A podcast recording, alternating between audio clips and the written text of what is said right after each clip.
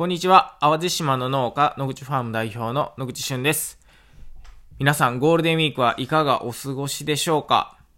僕はですね、基本的にはゴールデンウィーク中はずっと農作業をしています。今は新玉ねぎが最盛期ということでね、収穫や出荷、もちろんなんですけれども、この5月の中旬になると田植えが始まるんですね。9月に取れる新米を、育てるためのね、土作りとか、そういった準備もこの時期っていうのはね、とても大切な作業になってくるので、基本的にそうですね、ゴールデンウィークはなかなか遠出をしたりだとか、遊びに行ったりっていうのは、ちょっと難しい時期になっています。なのでここ10年ぐらいはね、どこか旅行に行ったりとかっていうのはせずにね、農作業をひたすらするというね、ゴールデンウィークを送っています。今年に限ってはね、そんな制限がないゴールデンウィークなんて、言われてますけれども、皆さんどっか旅行とか行かれてますでしょうか？淡路島はね、もちろんゴールデンウィーク毎年たくさん観光の方いらっしゃるんですけれども、今年もね、他府県のナンバーがね、バンバン走り出したなっていうようなね、実感を持っています。で、僕は実は、2日前かな、息子の少年野球の応援に行ったんですよ。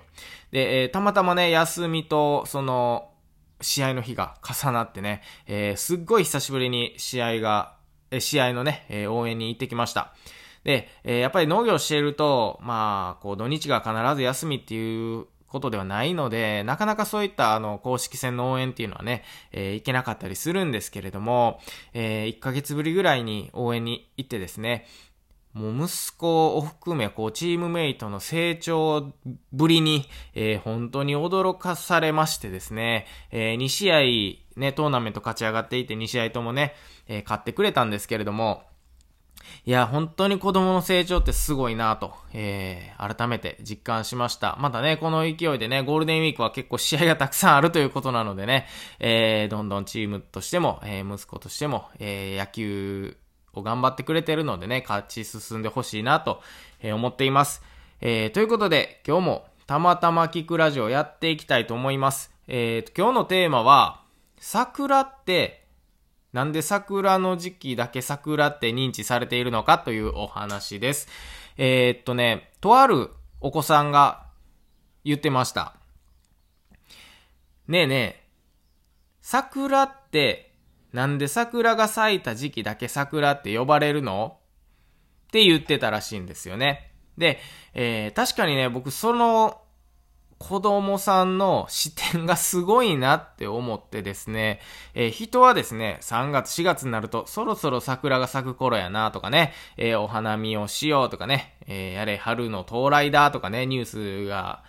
流れてたりするんですけれども、そのお子さんはね、なんで大人たちは桜が咲いている、いわゆる花が咲いている時だけ桜桜って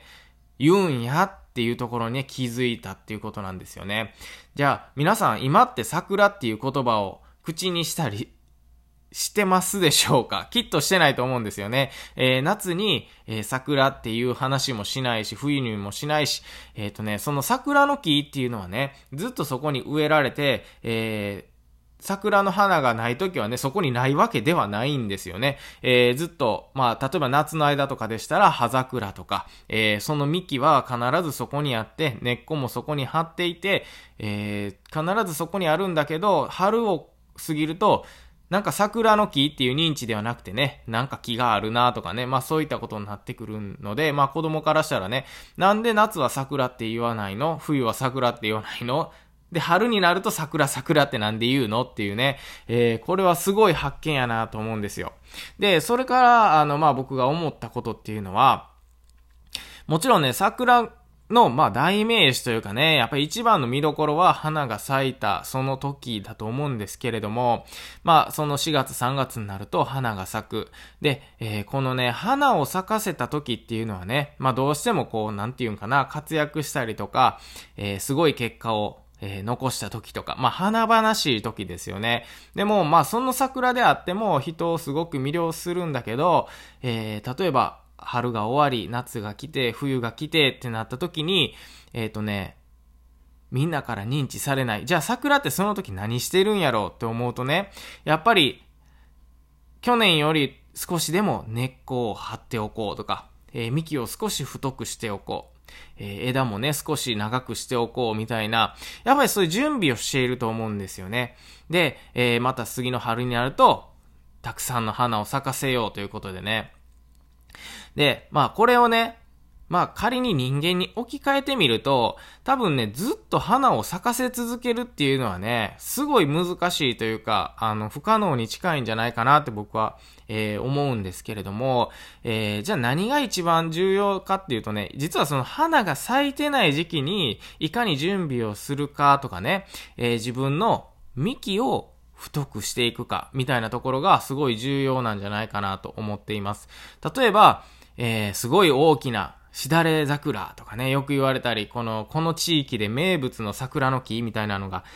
まあどこかしらにあると思うんですけれども、じゃあ、一晩のうちにその桜ができたかというとね、そうじゃなくて、もう何十年何百年とね、その地に根付いて、しっかり根っこを伸ばしてね、で、幹が少しずつ太くしていって、ようやくたくさんの桜を支えられるような幹になったと。まあ、そういうことだと思うんで、例えばね、僕たちが、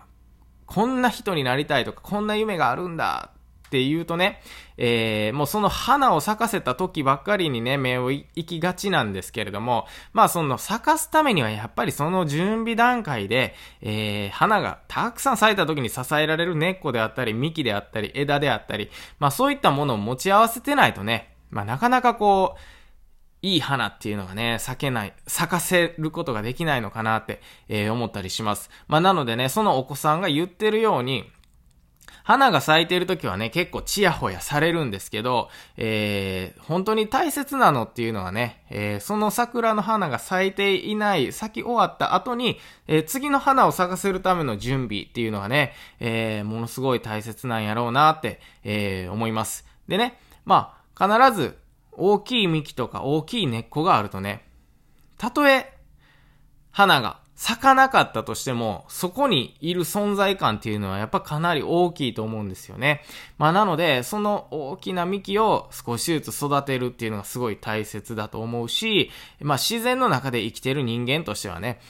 まあそんな一足飛びに、もう大きい幹をいきなり作るっていうのはなかなか難しいと思うので、やっぱり、年輪ができるように、まあ人もね、一年一年、少しずつ成長していって、まあ、毎年花は咲かすけど、まあ少しでも一輪でも多く、次の年に咲かせられるようにね、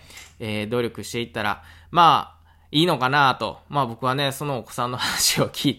て、少しそんなことを思ってみました。ということで、まあ今日のお話はですね、桜はなんで桜の時期だけ桜って呼ばれるのか。でね、僕が思ったのは、その花を咲かせるためにはね、やっぱりその咲いていない花が散った後の、準備。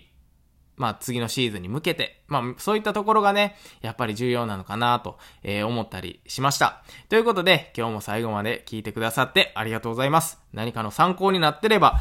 嬉しいです。ということでゴールデンウィーク皆さん楽しい一日、そして連休をお過ごしください。ではまた次回。バイバイ。